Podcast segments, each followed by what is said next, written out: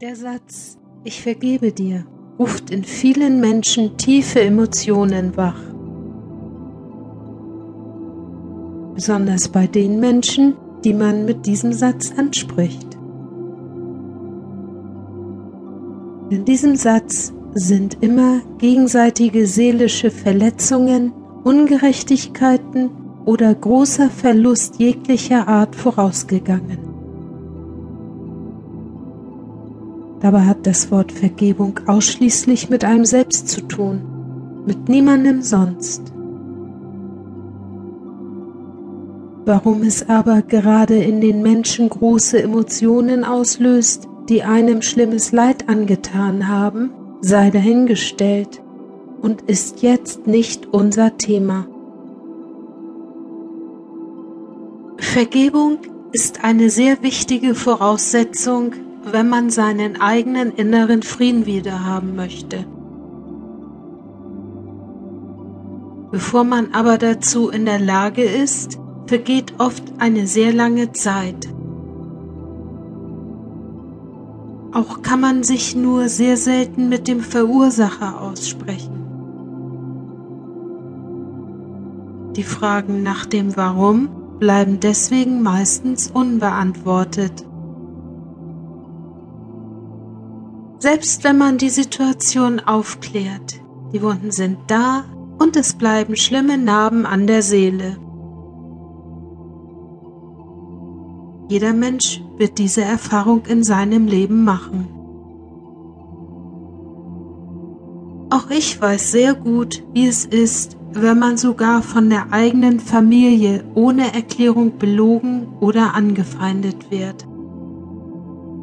Es gab Zeiten, wo mich deswegen große Traurigkeit, manchmal auch unbändige Wut und Hass völlig vereinnahmt hatte. Selbst als ich schon jahrelang den Kontakt abgebrochen hatte, litt ich weiterhin darunter.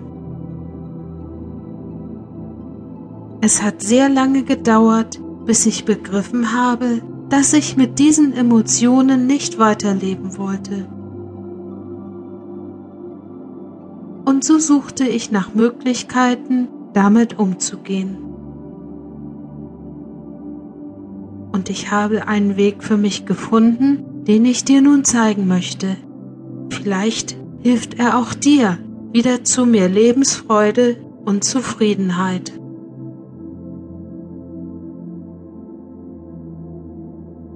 Ich glaube ganz fest an die heilenden Energien der Engel.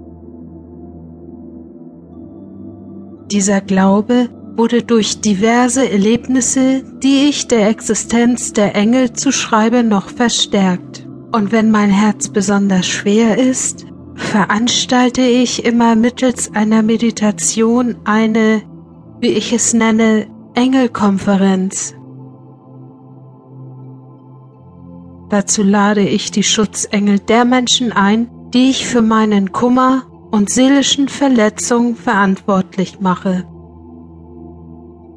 Denen offenbare ich dann meine Gedanken und lasse sie an meine Verzweiflung teilhaben. Es heißt, dass Schutzengel solche Dinge wiederum an ihre Schutzbefohlenen weitergeben, sei es durch Träume oder Gedankenblitze.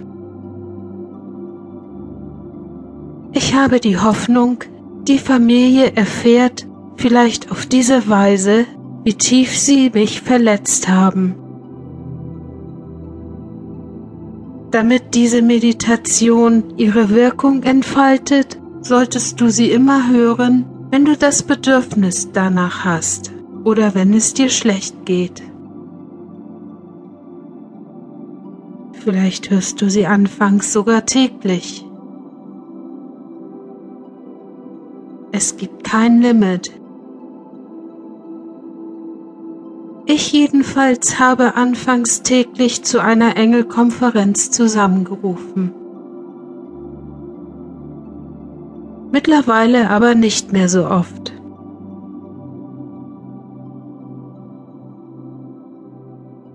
Weißt du schon, von welchen Personen du die Schutzengel zu deiner Engel